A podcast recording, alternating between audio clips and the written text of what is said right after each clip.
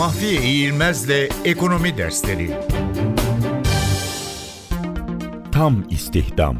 Tam istihdam bir ekonomide mevcut olan bütün üretim faktörlerinin yani emeğin, sermayenin, toprağın ve girişim gücünün tam olarak kullanılması anlamına gelir.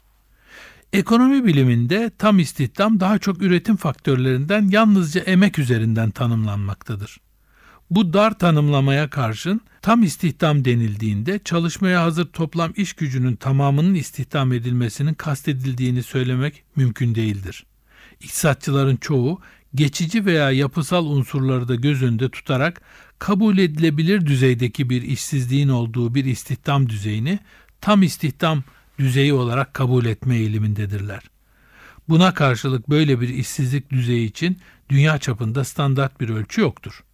Mesela Amerika Birleşik Devletleri'nde %4 ila 5 arasında bir işsizlik oranı doğal işsizlik oranı olarak kabul edilir ve bunun üzerindeki istihdam tam istihdam olarak kabul edilir.